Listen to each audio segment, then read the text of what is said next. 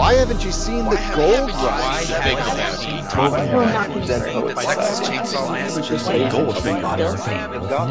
you seen The Room?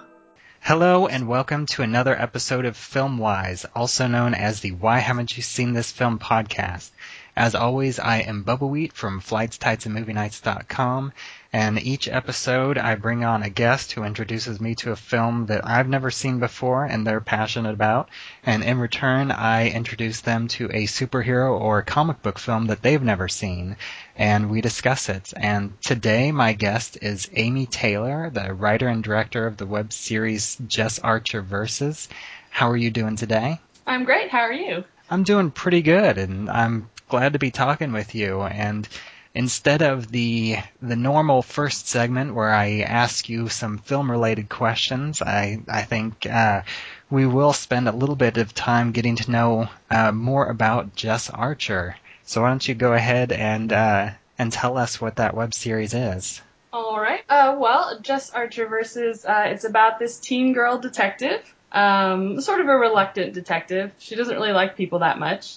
Um, but she does have her faithful best friend who's more of a people person. You know, it's the very Sherlock Watson dynamic. Um, and in the web series, um, there's one mystery that sort of spans the whole season one.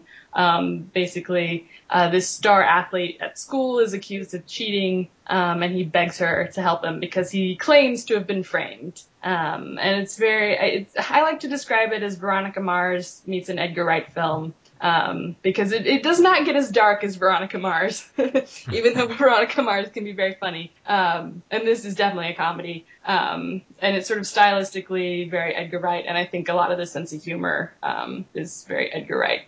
So yeah, check it out. Put in a plug for it. Yeah. And, um, and I'll have a, a link to the, to your YouTube channel so they can see all the episodes that are up. And right now you have, Um, the uh, the initial um, yes. movie, I, or I guess not exactly a movie, but the original short, Jess versus the X, and then you also have the first episode of the uh, web series right now.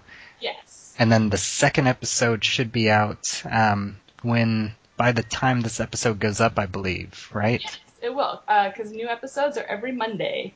Yes. And um, so... How did you end up um, deciding to make a, a web series? Well, um, so I had made the short film as my thesis film at film school. Um, and, you know, you send them out to festivals and try and see if you get in anywhere. And um, it was actually accepted at the Dragon Con um, short film festival that they have. Um, and so when I went to the screening, you know, we screened it and people seemed to like it. And then afterwards, um, you know, some audience members came up and were like, oh, you know, you should make this into a web series. And I was like, oh, well, random strangers, I should take their advice. Um, but, you know, that percolated in my head uh, for for a while. And then I was like, you know what, that why shouldn't I do that? That's probably a really good format for these characters. Um, and so, yeah, so then I wrote it and we did a Kickstarter. Um, and then we shot it last summer. All right, and I know that you uh, mentioned that Jess Archer is is kind of a mix between Veronica Mars and Edgar Wright's sense of humor. And I I especially noticed like some of the, the pop culture references, and like I really appreciate. I I watched the first episode. Um, And I believe it was also in, in the original um, short film, but the the references to Billy Zane's The Phantom, which I actually just watched uh, again for an ep- just like a couple episodes of, ago for this podcast. I'm weirdly, I just think Billy Zane has such a great name. I was just so like, it's like The Phantom was going to be his big movie, and I don't know, it just feels like that's a movie that's, you know, if it had been made later, maybe it would have turned out better, because, you know, we're sort of in the, I don't know, like the technology has caught up to superhero movies. I mean, maybe it would have still not been great, but I don't know, it's just like it was kind of before its time, and I just love the idea of like the thirties sort of pulp hero Um, so yeah, so I made one of the characters. He's really obsessed with the Phantom and with that movie. Um, and Jess is just like, ugh, it's not a good movie, dude. The character is weird. She, she prefers The Shadow, actually, um, in terms of thirties sort of pulp comic book heroes. Um, so one day I'll work into an episode where they just like hash that out. Nice. That's crazy. Yeah, I would say um, that I'm a bit more partial to the, the Shadow as well. And, and actually, I, I covered that, uh, the uh, Alec Baldwin film, yes. just a, a couple episodes before that one as well.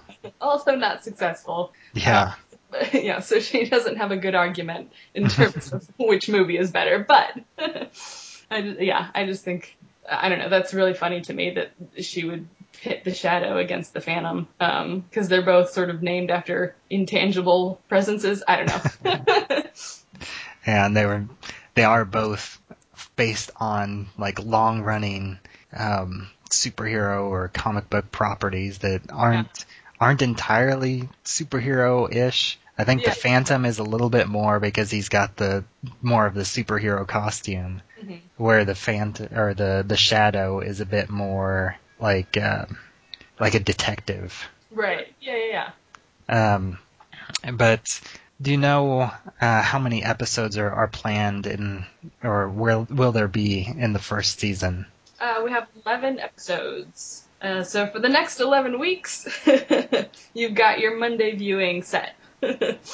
And the the first episode runs about five minutes long. Are they all about that long, or do they vary in length? They vary in length. Um, I'd say three to four minutes is probably the average, and then we have a couple that are longer, like the first one um, and the last one, and sort of in the middle there, there's a longer one. But yeah, like three to four minutes. All right, and um, do you have any plans on on where you think Jess Archer will, will go after this? Uh, I guess will it depend on, on how successful the, the web series is as a whole? Yeah, um, I mean, I would love to do another season, um, either as a web series or, you know, I don't know, everything's changing so quickly in terms of, um, you know, digital content. Um, but yeah, I you know, I have an idea. I have an outline for season two. So if people watch this one, Um, you know, maybe someone will give me some money to make another season. And so far, between the the short and, and the series, what would you say would be like the, the best part of, of this experience so far?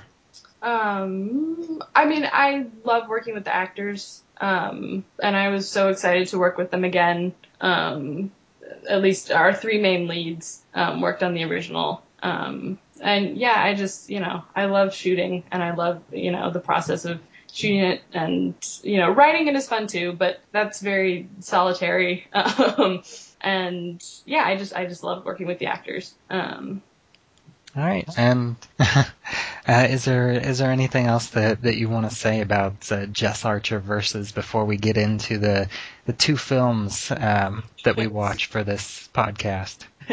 Well, uh, I would just say, yeah, if you like Veronica Mars, Nancy Drew, any type of detective stuff, um, you know, I you should check it out because I think you might like it. Yeah, and, and I enjoyed it, and uh, we will also be sharing the, the episodes um, and along with uh, little reviews over on my sister site, uh, channel superhero dot com. And uh, the Vern is the one handling that, and he's a he's a great guy. I know you talked to him before. He's the one that, yeah. that set this up. Yeah, yeah, yeah. um, but oh, and one last thing that I'm going to spring on you. That's something that I ask everybody that I talk to um, for this podcast and, and for my site. But what is your favorite superhero movie? Okay. That's a big question. Um, uh, I mean, if you uh, okay, if you had asked me several years ago, I might have said X-Men two, um, because I, I mean, I really love Wolverine. I loved the nineties um, cartoon X-Men, mm-hmm. So I was always really excited that they were going to do it as a movie, and I think X two is like just a very solid superhero movie. Um, I think it has been replaced slightly in my affections uh, with The Avengers, because um, because I think that is, I mean, I feel like Joss Whedon had an almost impossible task to sort of get all these characters together in a coherent story and still give them, um, you know, character moments and make us invested in the story. Um, and I feel like he did just about as good a job as you can do. Plus it has Loki. Plus it's great. So yeah, I, I completely agree with you. I think that, that that was the first one that really brought together a bunch of uh, superhero properties in one movie. And it's still the one that's done it the best. Yeah, I, yeah, I agree. I mean, yeah, when I heard it, I was like, oh, this is going to be a disaster. It's going to be like, you know, Spider-Man three had too many villains, and now we have too many superheroes. This is going to be terrible. Um, but, you know, I went in with an open mind. I love Joss Whedon. And, yeah, I yeah I watch it over and over again. It's one of the movies I watch, you know, on a regular rotation now. So, all right, well, that's uh, that was... great to hear. Um, I'm I'm always happy when someone shares my favorite superhero movie. But uh, now we're going to talk about the film that you had me watch for the first time, The Room. You are tearing me apart, Lisa. Death lives. It's not true. I did not hit her. Your future husband. Who's next? I'm fed up with this world. Perhaps you? Johnny's my best friend. Death lives. Oh boy. Okay. Not to be confused with the recent film, this just Room. No, definitely not to be confused with that. Because Room, a great movie. The Room, possibly the worst movie ever made. Um, but in a way that is awesomely horrible. Uh, so I don't. Yeah, I can give a little background to how I came into it. Um, I actually I used to have like a film viewing night that we would call awesomely horrible movie night. Um, nice. And so we watched The Room. Obviously, uh, we watched stuff like Birdemic. Um, I can't even think of. what like else? Troll two and Troll Manos, two. Hands of Fate. Yeah, exactly. Um, Zardoz. Um, so, yeah, so that's the first time I watched it. And immediately, it was just like, what is this? um, so, yeah, so ever since then, it, it's just so fascinating to me. Like, the Tommy Wiseau persona and... Uh, Uh, I like I don't, we'll get into it, um, but in terms of I don't know I, if I want to do a plot summary, uh, um, which I, is very difficult because the plot kind of goes everywhere and half of it doesn't make any sense. Right. Well, and characters pop in and pop out for no reason, but at least you know their names because anytime anybody walks into frame, they say "oh hi" and along with their name. I mean, you want to be clear. Who's coming into the room, and I'm glad that we got to see everyone's entrance into every room. Uh, yeah, the plot summary, like, I could not tell you in order what happens, uh, because it just doesn't make any sense, and nothing really follows except in a very general way. But if you boil it down, it's about this guy, Johnny, played by Tommy Wiseau. He's got a girlfriend, um... she falls out of love with him for some reason, has an affair with his best friend, um, various other nonsense occurs, uh, repetitive scene, repetitive scene, and then uh, there's a big party at the end where they have sort of a big blowout, um, and you get the very melodramatic death scene um, as Johnny commits suicide because um, he's fed up with this world, I guess, and Lisa is tearing him apart. Yeah, and... And I think there's what, about three different lines that are iconic to this movie that even if you haven't seen the film, you've seen like the clip of Tommy Wiseau with his arms in front of his face saying, "You're tearing me apart, Lisa." Or yes. um, let's see, the other one was, uh, "You can keep your stupid comments in your pocket." Yes. Like, what? That, that always reminds me of, uh, there's a Seinfeld episode. Everything reminds me of Seinfeld. Um, but there's a Seinfeld episode it, where I think... It reminds me of a Simpsons episode. Oh, really? I think that George I think his fiance says, like, you can stuff your sorries in a sack, mister. And he's just like, I don't know what that means. And so that always reminds me, you can put them in your pocket. Like, what? Oh, it's it's insanity. It's just insanity. Um, I'm interested, since you had not seen it before, to hear what you thought of it. Yeah, and, and I think it's funny because I haven't seen it before, but I was very aware of the entire plot because I actually joined in another podcast called The Lair of the Unwanted. Um, I think for their, uh, I don't think it was for their hundredth, maybe it was for their hundredth episode. What they did was they did a, uh, basically a script reading of The Room. Oh my gosh. And I played the voice of Denny. Oh, oh, hi, Denny. Yes. So I, I did, um, basically know the the basic plot mm-hmm. uh, based on the dialogue and audio description of uh, of what was happening on screen, and and I watched a few clips on YouTube just so I'd kind of know what yeah. was going on and just to hear how Denny sounds in the the movie, so I can copy him a little bit. But seeing it is completely different. Yes, I can imagine. And it is just so bizarre because there there's so many pacing issues and shot compositions where it looks there's so many scenes where it looks like he's trying to go for an extremely artful like cinematography, uh-huh. but there's just something off about it to where it ends up looking like a low budget music video or a badly made softcore porn video. Yeah, yeah. I mean the the sex scenes. Uh, the, well, they're they're so long for one thing, but it's yeah, it's like he's shot it. You know, like these artful shots, artful in quotation marks, I guess. You know, through the gauzy curtains of the bed, and then like through this fountain. And the camera's always moving yeah. slightly. Yeah, and then it's set to this, like, I don't know, like nineties boy band music? I don't even know. And it's, yeah, it's like this is, this is from the nineteen eighties. Yeah, and we get some female nudity, but it seems like it's mostly focused on Tommy Wiseau's back. Yeah. Unfortunately... I mean, I don't know. I just feel bad for everyone in that scene who's filming the scene and then for us watching the scene.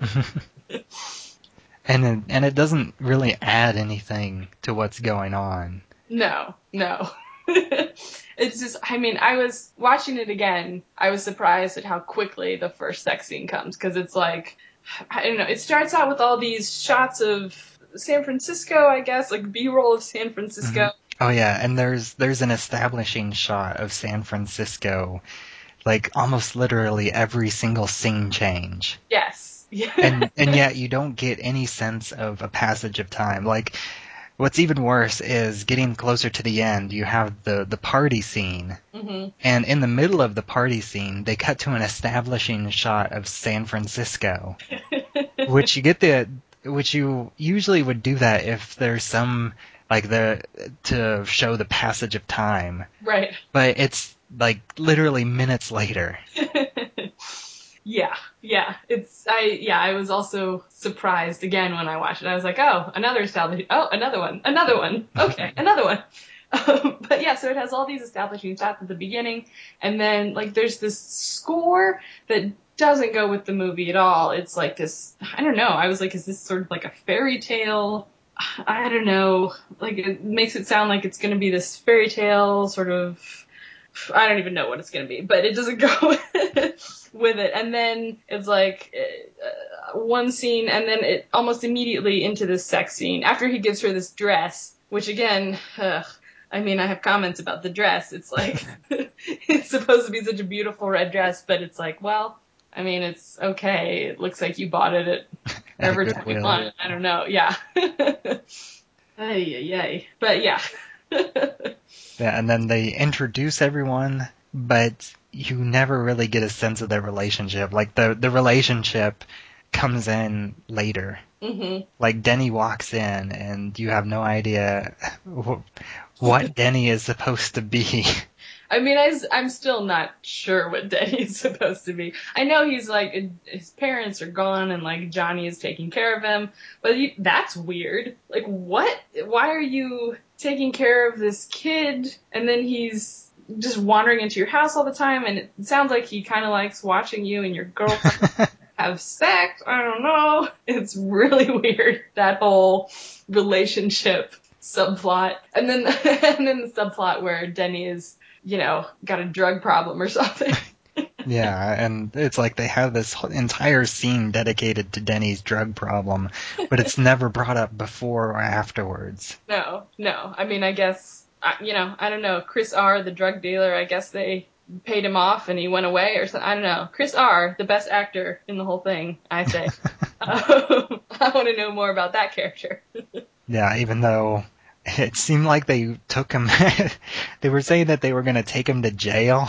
Right. It's like, okay. Uh, yeah, sure. That sounds great. Uh, yeah, I don't think that's entirely how that works. Right. And also, they, they were only gone for, like, five minutes. Like, two minutes. Unless they live across the street from the jail. Well, and they know the cops, so they don't have to give any... testimony. They can just say, here, I found a drug dealer. Right. They're like, no, no, no. Here, just take him. They're like, oh, hi, Johnny. Right. Ha ha ha ha. Like, you're our favorite citizen. Yes, and the dialogue. It's just, and I, I don't think this would be as much of a cult film if it wasn't for Tommy Wiseau himself. No, I don't think so either. I mean, his performance is inexplicable.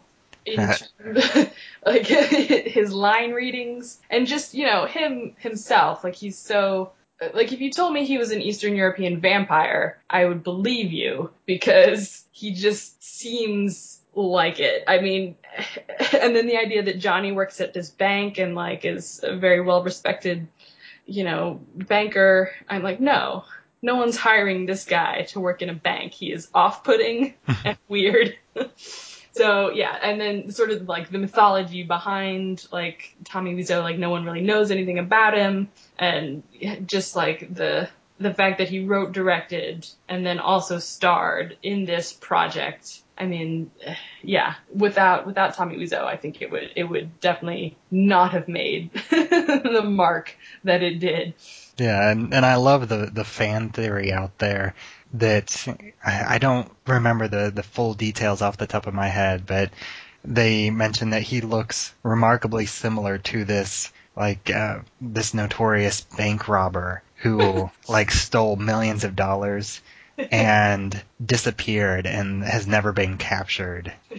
And it was, like, from twenty years ago or something like that. And that that would explain a lot of things. That explains so much. I like it. Yeah, I, just just the way that he talks. I mean, he, he has the accent, which, I mean, you can look past that. But mm-hmm. just, he doesn't seem to understand the concept of the story or how speaking works. Right. No, he the the emphasis that he puts on different things, and the fact that he delivers almost every line with his eyes basically closed. It's just like, what are you doing? Yeah, and, and there's almost zero emotion, unless he's screaming, and then it's like he, he raises his voice for one line, and then he's back to normal. Well, that... Yes, there's this moment when he's... So Lisa tells, I don't know, who she, she tells her mother, and I guess a couple of... It seems like it's gotten out around that Johnny hit her. And so he comes up to the roof, and he comes out, and he's, like, muttering about, I didn't hit her, how could you say... Blah, blah, blah. Oh, hi, Mark. And I did not hit her. I did not. Oh, hi, Mark. Yeah, it's like, what is this emotional swing that you've just taken? Well, I am not with you on that. Let's get back to the whole, like, she's telling people that you hit her.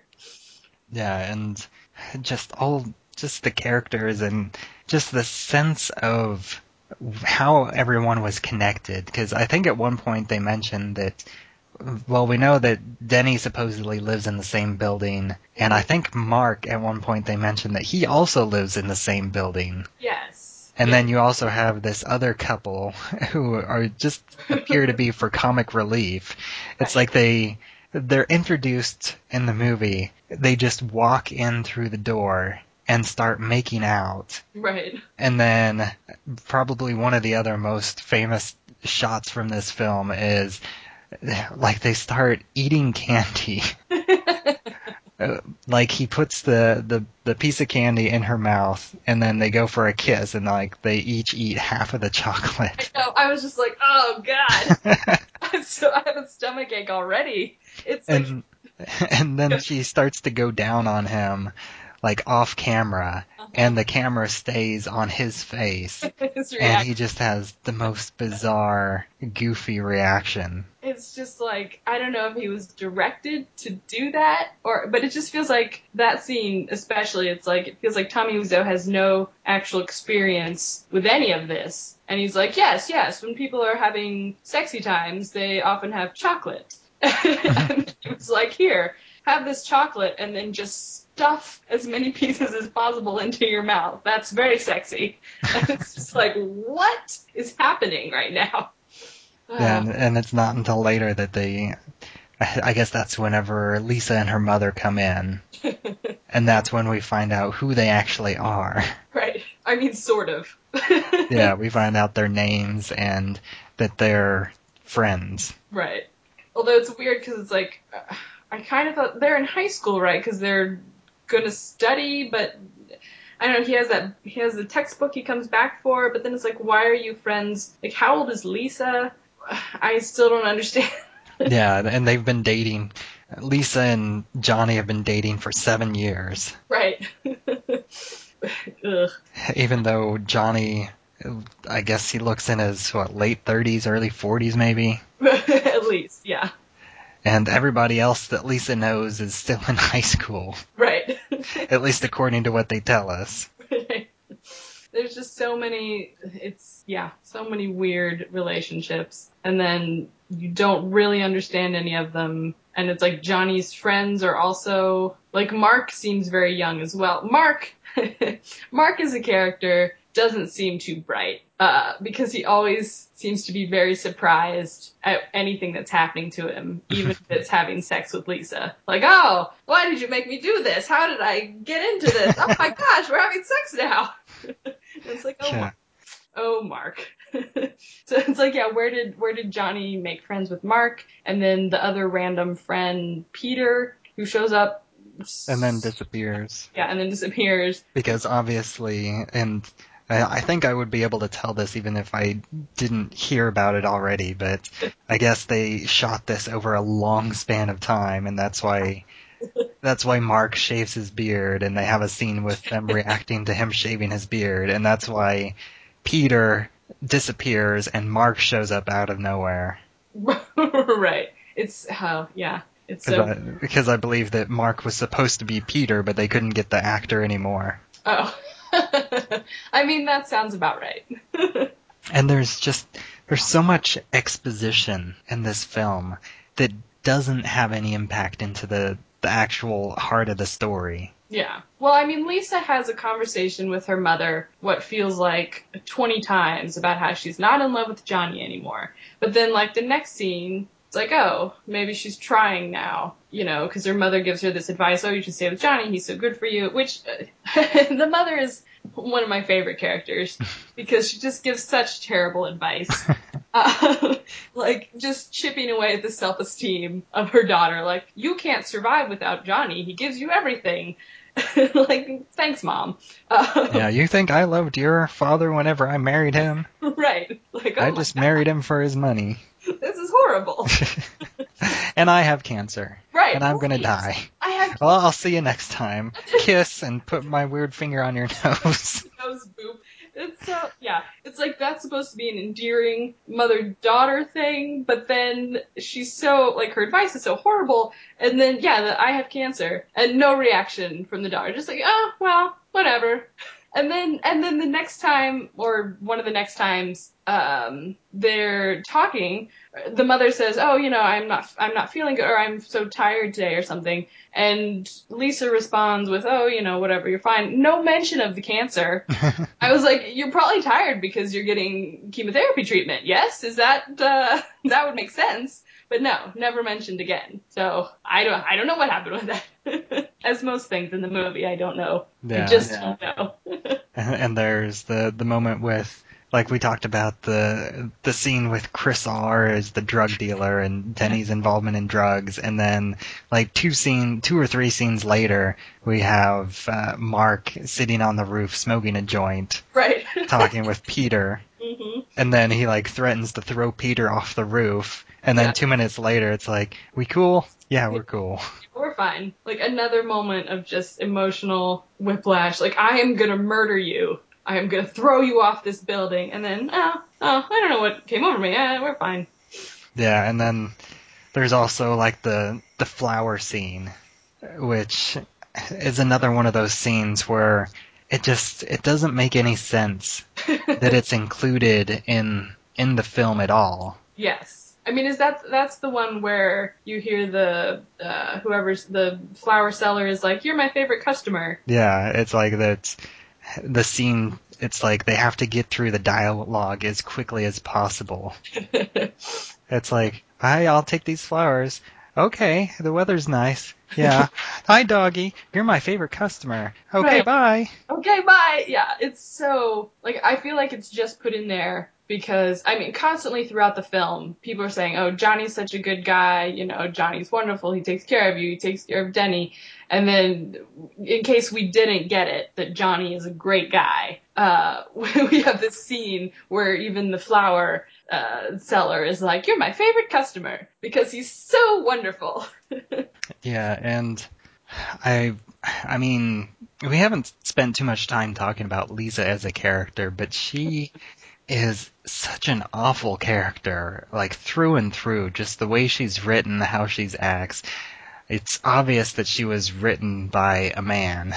Right, right. Well, it feels very much like, I mean, I don't know, if, if it were another filmmaker, you could perhaps posit that they had been going through, that he had just gone through a horrible breakup, and he's just like writing this, getting his feelings out. Maybe that happened to Tommy Wiseau. I mean, it's so hard to say with him because he's so odd. But yeah, it feels like I went through this horrible breakup. All women are terrible, so I'm going to write this movie about this super nice guy, like just the nicest guy. He takes care of everyone. You're my favorite customer. And then this horrible woman who just destroys him. Yeah. Like, she's right. Like this. I mean, she the way she comes off, and I believe that's the way she's supposed to come off, is yeah. she's like this incredibly... just evil manipulator, mm-hmm. because she really is almost the mastermind of getting Johnny. That might not have, I'm sure that wasn't her intention, but like she, it comes down as she basically gets Johnny to kill himself. Right. just by, just because she's bored. Right. It's like, we never get any real explanation. I mean, I never really believe the relationship in the first place, but then there's no explanation of like, well, why has she suddenly fallen out of love with him? And why would she think that the best way to move forward with that is to have an affair with his best friend? It's like, you're just doing that to be, to hurt him the most that you possibly could. Yeah. And also to string him along at the same time right. and, and tell him that she's pregnant. Right. Like, what? As if we, and then of course if we don't get it, it's like so many people tell her, "Oh, you're so manipulative, and you know you should tell Johnny. When are you going to tell Johnny?" Like, yes, we we got it. Script. She's yeah. horrible, and Johnny is a saint. Really, he's taking care of these orphaned children, um, and you know it's just yeah, it's very much like. Yeah, this this guy went through a bad breakup, and now he's taken out his feelings on this yeah, fictional woman. And and she keeps like pushing it further and further as as the movie goes on, to where like first it's just like a a one time fling with Mark, and then like she keeps pushing it like she, and I love the fact where during the party she's like, okay, everybody, let's go outside. And they're like, oh yeah, that's a great idea. And they all just go outside at once, mm-hmm. just randomly. And she stays back with Mark and then obviously gets caught. Right. And then Mark is so, like, confused about what's going on, even as she's, like, all over him. He's like, oh, I thought this was, you know, finished or whatever. And it's like, yeah, I... I she, she's a bad manipulator too, because it's like, yeah, I said let's go outside, everyone, and then I stayed back here with you. Isn't that clever? And it's like, no, that's possibly the least sneaky thing you could do. Oh, oh, yeah, and then just a few minutes later, they're they're all back outside, and she's like, right. Let's all go inside and have cake, and then everybody goes back inside. Such a well-ordered party. Ah, to the drawing room for cake now. Oh my gosh. And then the random guy. Random acts of football. Random acts of football, yes. I mean, that's amazing.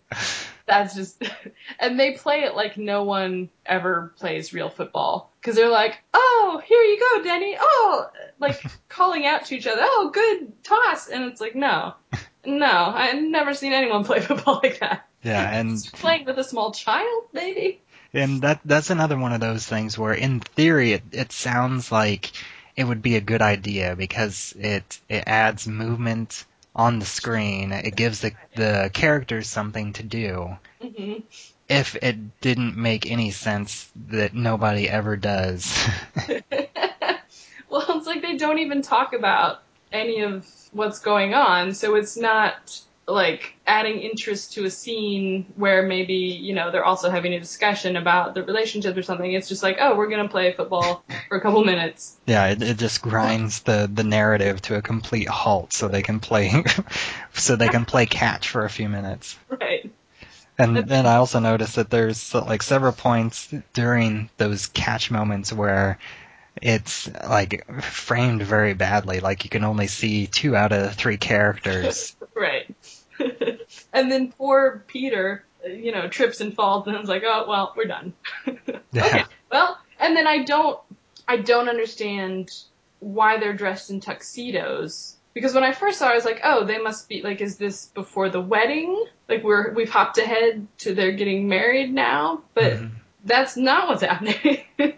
And yeah, it's it almost seems like it was supposed to be for a rehearsal, but we never actually go to the rehearsal. Yeah, yeah, maybe that's what it is. And and yeah, the and the concept, like the concept of time, makes no sense. No, because it there's certain times where you feel like no, well, during all of this, you feel like no time has passed, but the way that they talk to each other, it feels like some time has passed at a certain point. Like, um, I think several times they mentioned that they're going to get married in a month. Right. But then they, then they insinuate that like a couple weeks have passed, but they're still going to get married in a month. Right. It's, yeah, there's no timeline, I think, that you could glean from this film. It's just, you know, whenever. Yeah, but at, at the same time, it's it's one of those like train train wreck films that you just can't look away from.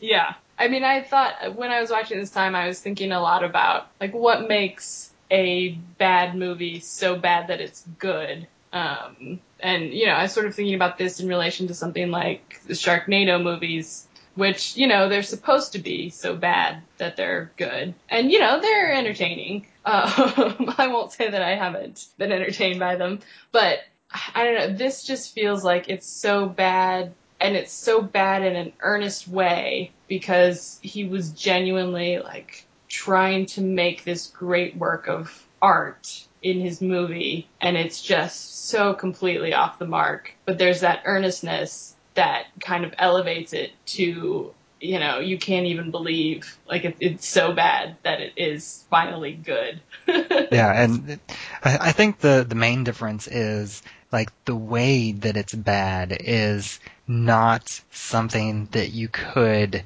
specifically recreate, because it is just something that only, that only Tommy Wiseau could create. Yes, yes, exactly. Because in, in a lot of ways, like in, in a bad film, you can often see Like, you can often predict, well, it's going to happen this way because that's the most ridiculous, because that's uh, the thing that happens in bad movies. Mm-hmm. But this goes completely the other direction. Yeah, you could never write this. You could never... Yeah, it's just, it's such a singular, it's a singular vision from auteur Tommy Wiseau. And it's, yeah, yeah, I agree, totally. But it, it was, like, a lot of fun to watch, and, and I did enjoy it. I'm glad that I finally did, I, that I was able to actually watch the film in its entirety. Because yes. it, it has to be seen to be believed. Yes, yes. I mean, yeah, you can't. If you described it to someone, they would be like, yeah, okay, well, what, I, yeah, I'm sure it's, you know, fine. But then when you watch it, you're like, oh, yep. This is amazing. Yeah. And, um, and actually, in something that doesn't happen very often, uh, we're going to take a quick break and talk about the better film, uh, which is the nineteen seventy-two Tales from the Crypt film. This podcast is a proud member of the Lamb Podcasting Network. Find the network at large ass movie blogs dot com. Hello, and I'm Nick. And I'm Joe. And I'm Vern. Together we host the As You Watch podcast. And drink beer? Vern! We're a movie podcast, not a beer one. I know. I just enjoy having one when I'm talking with friends. And that's what the show feels like. Hanging out with your friends and talking about movies. So check us out on iTunes or on our website at as you watch dot wordpress dot com.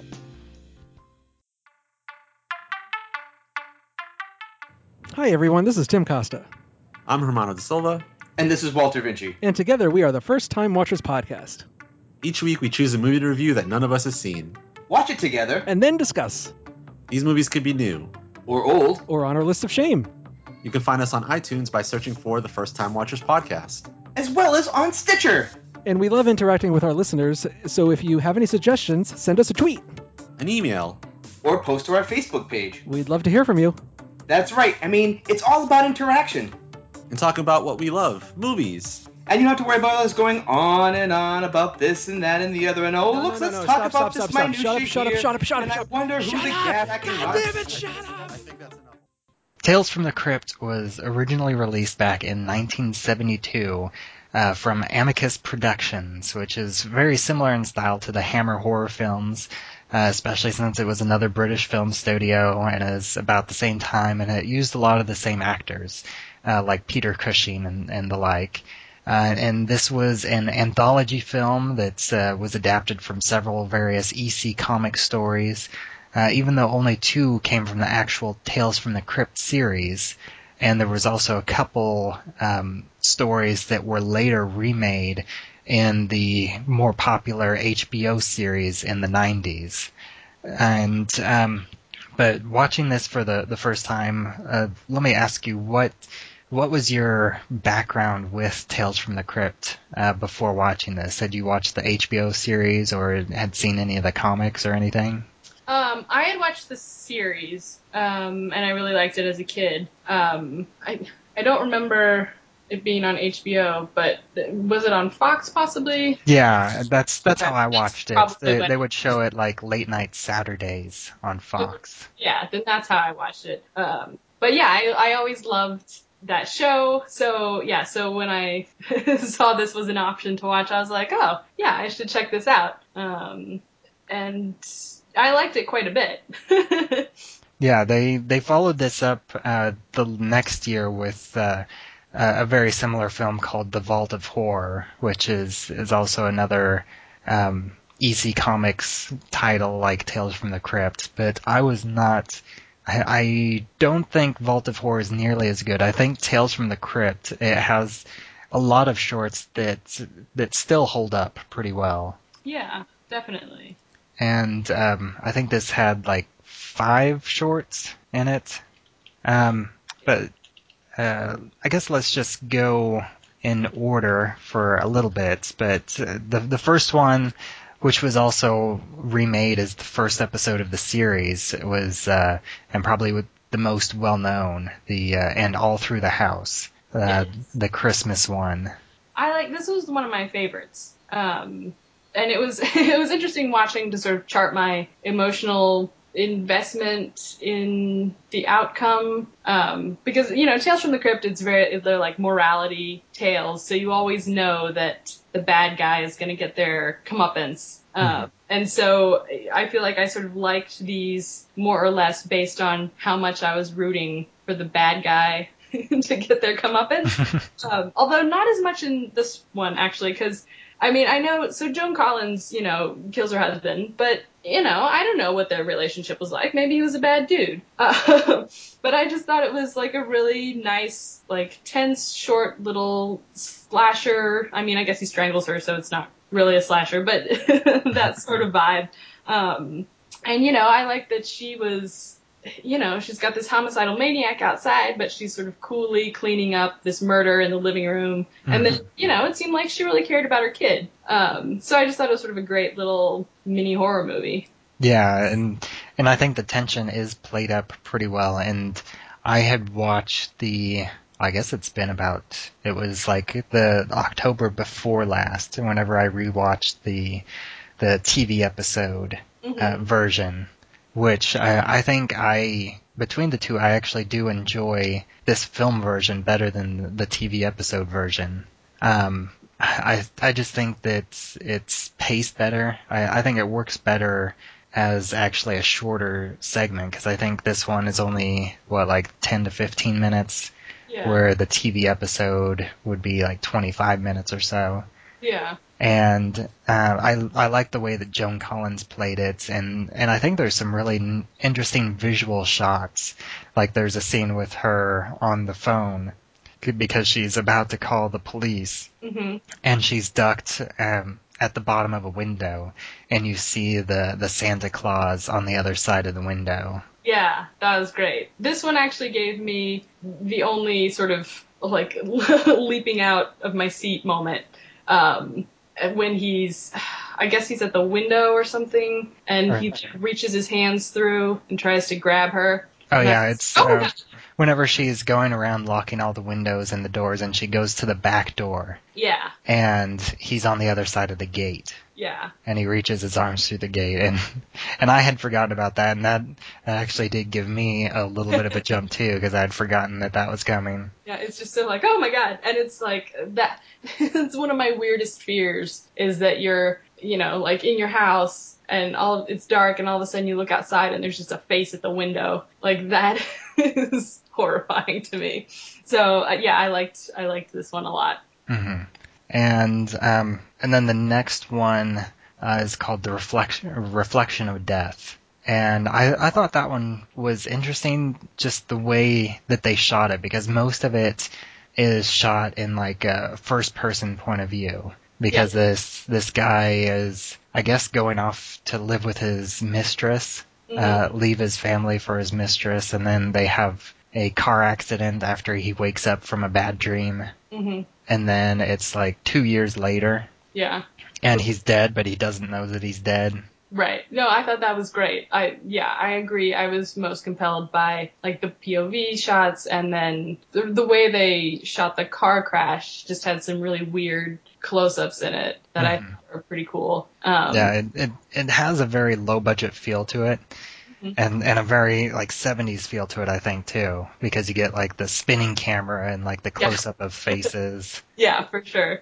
And that's the one thing, you know, it does feel, like, the whole thing feels very seventies British, and, you know, the sort of mannered acting, like, oh, you know, I love you, right, Allison? That sort of, you know, which, you know, it feels dated, but I, I think it's fun, so. Yeah, and then it has a, a nice little twist where, like, at the whenever he realizes that he's dead, and you get the the very quick scene of him in the dead makeup where he sees his reflection, yeah. and then he wakes up at the beginning of the short again in the car. Mm-hmm. But yeah. he still, but the still the same thing happens, and they still go through the car crash. Yeah, yeah, I liked that. I liked that, um, and I liked. Um, I mean, the the reveal of the face in the mirror, you know, because you see everyone's reactions to this guy, but you're in his position, so you're kind of like, oh, what's so horrible about, you know, this guy? I'm with him. And then it's like, ah! It's great. Uh, and then I think the, the next one is probably my favorite. It's the Poetic Justice. It has uh, Peter Cushing playing the, the old uh, rubbish collector. Yes, this uh, yeah, this was actually my favorite as well. Uh, just because, I mean, I felt so bad for Peter Cushing. Uh, yeah. Arthur, Arthur Grimsdyke, what a great name. Uh, and, like, his neighbor is such a bastard. Mm-hmm. I was just, yeah, I, like, this one I had a very emotional reaction to, just feeling so bad for this guy. You know, yeah, he just yeah. wants to have his dogs and make toys for kids, and, I mean, this this guy who lives in the neighborhood is, oh, he's so mean, so mean. Yeah, and there's just so much going on, like, that you can read into it with just the upper class and, and how... Just because uh, Grimsdyke is a rubbish collector, they assume that his house is, like, filled with rubbish. Right. And that he's a dirty slob. Yeah. And they convince the other, like, socialites in the neighborhood basically the exact same thing. Yeah. Just without anybody other than the kids, like... The kids are the only one that really know the truth, but everyone else is just like the this upper class socialites, and, and they just take this other upper class socialite's word for everything. Yeah, it's so it's so awful. And I was thinking a lot about, well, I was relating it to sort of now. I feel like it's the most relatable to now with like getting trashed on Twitter or being bullied over the internet. Like, that's essentially mm-hmm. what he did to this guy, is ruined his entire life through these rumors. Um, you know, and then the poor guy commits suicide. I was so sad. And then I was so rooting for him when he came back, and that note that he leaves is great. Mm-hmm. Yeah, I, I think out of all of them, it, it has the the best combination of like feeling for the person that's wronged and rooting for the the bad guy to get his comeuppance. Yeah, for sure. Just because it is so awful what he does. And then I would say the weakest one of them all is, is the next one, The Wish You Were Here, the, which is basically the mon- monkey's paw. And, and the short even like calls out its its own homage. It's like, did you right. know that this story is just like the monkey's paw? Right. I was like, oh, yep. Uh, I did know that. Okay. Yeah, this one was, I just had the most logical questions about this one. Um, and it didn't feel like, like it didn't feel like anyone was getting their comeuppance. Mm-hmm. Because, I mean, this poor woman, she just wanted her husband to not be dead. And, and then I don't even know why he's dead, because isn't sort of the twist, like, he can't die because she wished that he would be alive forever, and so now he's just alive forever but suffering because he's already been embalmed and, like, they've cut off little pieces of him. So I don't know what he's doing in the crypt anyway. I had some questions about that. Um, yeah, so that, yeah, I would agree that that was, that was probably the weakest one for me, too. Yeah, and, and we also don't get a whole lot of a sense of him being, like, a bad person, like... We right. just, the opening scene has him talking about basically being in financial ruin, and he talks a little bit about how he basically got there by stepping on the necks of others. Right. But that's, I mean, him just saying that doesn't really form much of a connection. No. I mean, it's not, it's so intellectual. It's like, well, what does that mean? Whose life did he ruin? You know, what old man did he drive to suicide? um, yeah, so I, you know, and then, you know, the relationship between him and his wife seemed very sweet. And I don't, and it was very obvious that her wishes were not phrased. You know, as soon as she said them, you were like, oh, boy, I can see how that's going to go wrong. Like, yeah. So, yeah, it, not as not as good. And then the last one is also one that I enjoyed quite a bit. It's Blind Alleys, uh, about the uh, this uh, major who becomes the new caretaker for this home of the blind, and he basically treats them like crap while he lives in luxury. Yeah. Um, this one, I mean, this one I thought was very well done, and I but I did have some problems with it. And again, it's sort of that, it does the comeuppance, like...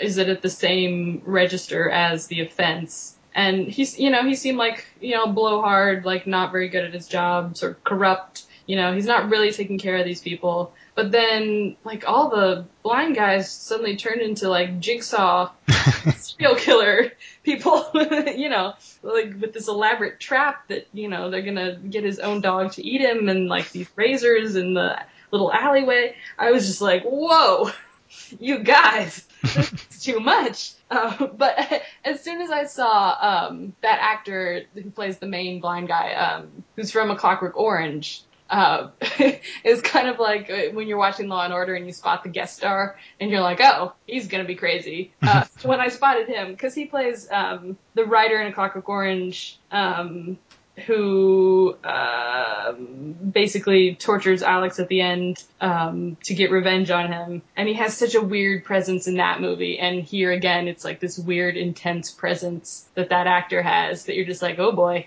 He is going to do something that is going to be real bad for someone. Um, so, yeah, I just thought the, you know, the punishment didn't quite fit the crime on that one for me. Yeah, but I, I did, en- I did enjoy all of the performances as well. I, I thought that, that that guy did do a, a great job at just, just playing the the basically the voice of the blind. Yeah, yeah, he's great. Yeah.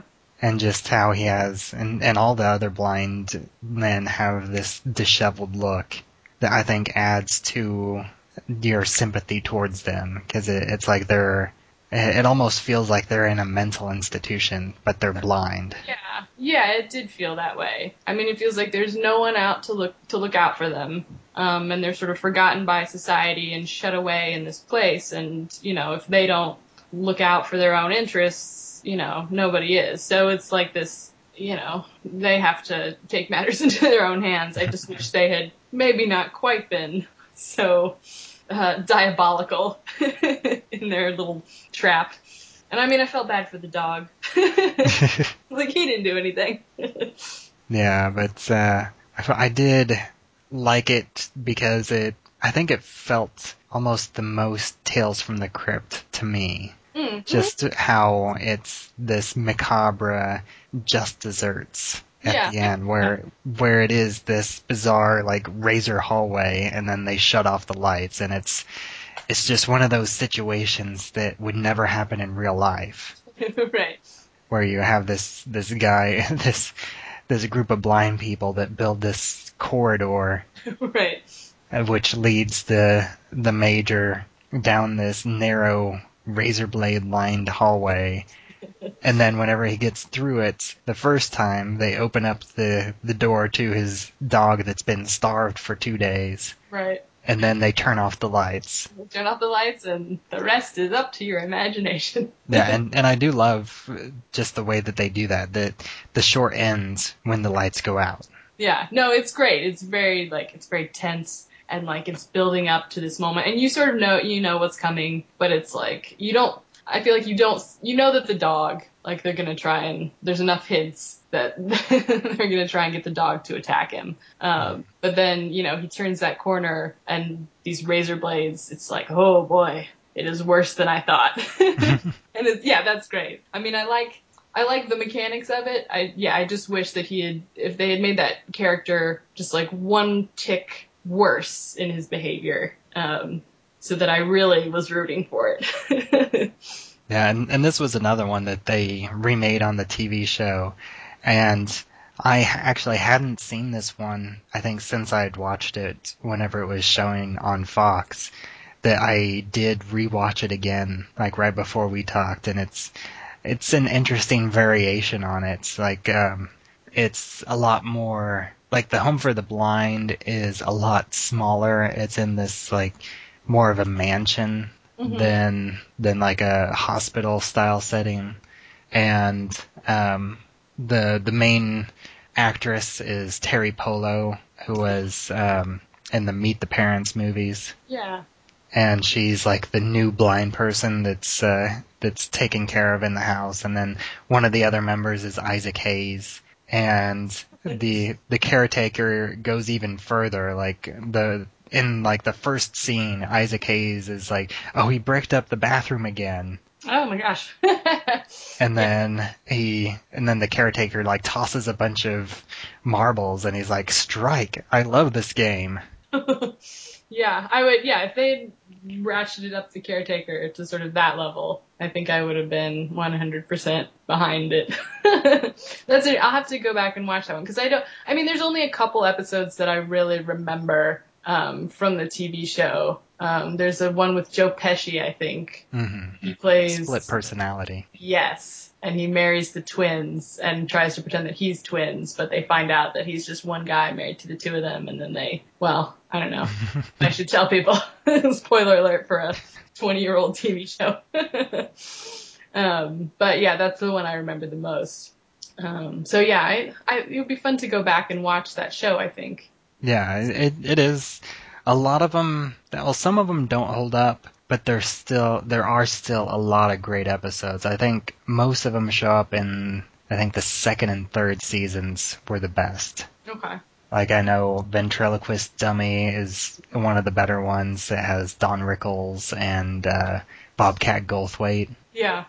Um, and there's there's a few there's a there's a bunch of great ones, and it's it's also fun just to see actors who have become big. Yeah. And a lot of times this was before they were big. Yeah, I mean, I like I remember Ewan McGregor was on one, um, and like this was way before anyone knew who he was. Yeah, it's great. It's like spot the star. Mm-hmm. Um, and then the the one thing that we didn't talk about, which is isn't really a big part of the film, but there's the whole wraparound story where all these people have uh, are taking a tour of the catacombs. And then they get separated, and they have, like, not really the Crypt Keeper. Right. But the the old guy in, in the brown robes who basically tells everybody to, re- or gets everybody to remember why they were there in the first place. Mm-hmm. And I, I think it's funny. I think the last time I watched this, I like to imagine that what happens in terms of everybody else, because of the way that it's set up is... that whenever he's getting them to remember, it's them just staring off into space for ten minutes while everybody's just standing around in silence. Right. They're just like, so, uh, what's going on? It's great. And then I wonder, like, the other people, you know, that they got separated from, like, are they, maybe they're also dead, but they're going to heaven instead? Or if they're just like... random people who are like alive people visiting the catacombs. Yeah, it it doesn't really. Uh, I guess it doesn't really matter one way or the other, but that's no, it's kind of interesting to think about. Think about it, yeah. Like, what is the mythology of this Tales from the Crypt world? Mm-hmm. Um, but uh, overall, like, what did what did you think about it? Have are you a, a fan of like this era of horror movies or? Like of anth- anthology horror movies in general? Um, I do like anthology horror movies. Um, I haven't watched a ton of movies from this era, um, but uh, you know, I do like I do like anthology horror, and I like the sort of Tales from the Crypt model of you know bad people get what's coming to them because it's it's very like even though. Horrible things are happening and it's very bloody or, you know, macabre. It's like, well, I still feel okay because, like, I understand why this is happening because this person deserves it because they're awful. Mm-hmm. And it's not just like random, you know, it's not nihilistic violence of, you know, which is fine sometimes. I mean, I watch The Walking Dead, you know, people get killed off for no reason because that's just a brutal world.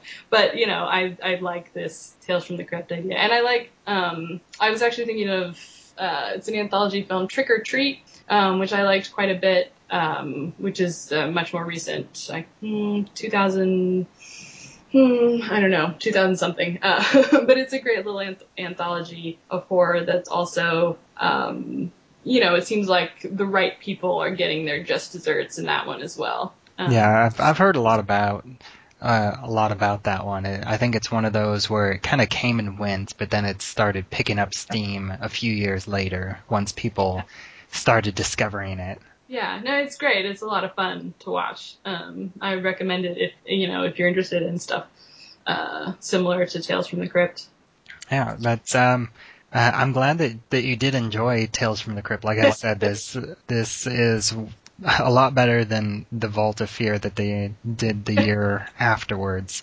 Which I, I think that one, the only saving grace is, like, if you're a Doctor Who, Doctor Who fan, uh, it has Tom Baker in one of the segments. Oh, well, you know, that's something. um, but I, I'd like to thank you for talking with me today. Oh, well, thank you. And uh, why don't you go ahead and remind everybody where they can find you and uh, um, Jess Archer versus online. Well, uh, you can find me. I'm at Walkin' Candy Apple on Twitter. That's W A L K N Candy Apple. Um, and Jess Archer versus on Twitter, Jess Archer V S. So then you'll have all your links there to watch the episodes uh, and everything you'll need on Twitter. And as always, I am Bubba Wheat, and you can find my uh, movie reviews and other FilmWise podcasts at Flights, Tights, and Movie Nights dot com. You can find everything on Twitter at Bubba Wheat. And uh, I believe the next episode will be our Scott Pilgrim um, FilmWise Spotlight. And uh, those have been fun, and uh, hopefully you enjoy that. Um, so until next time.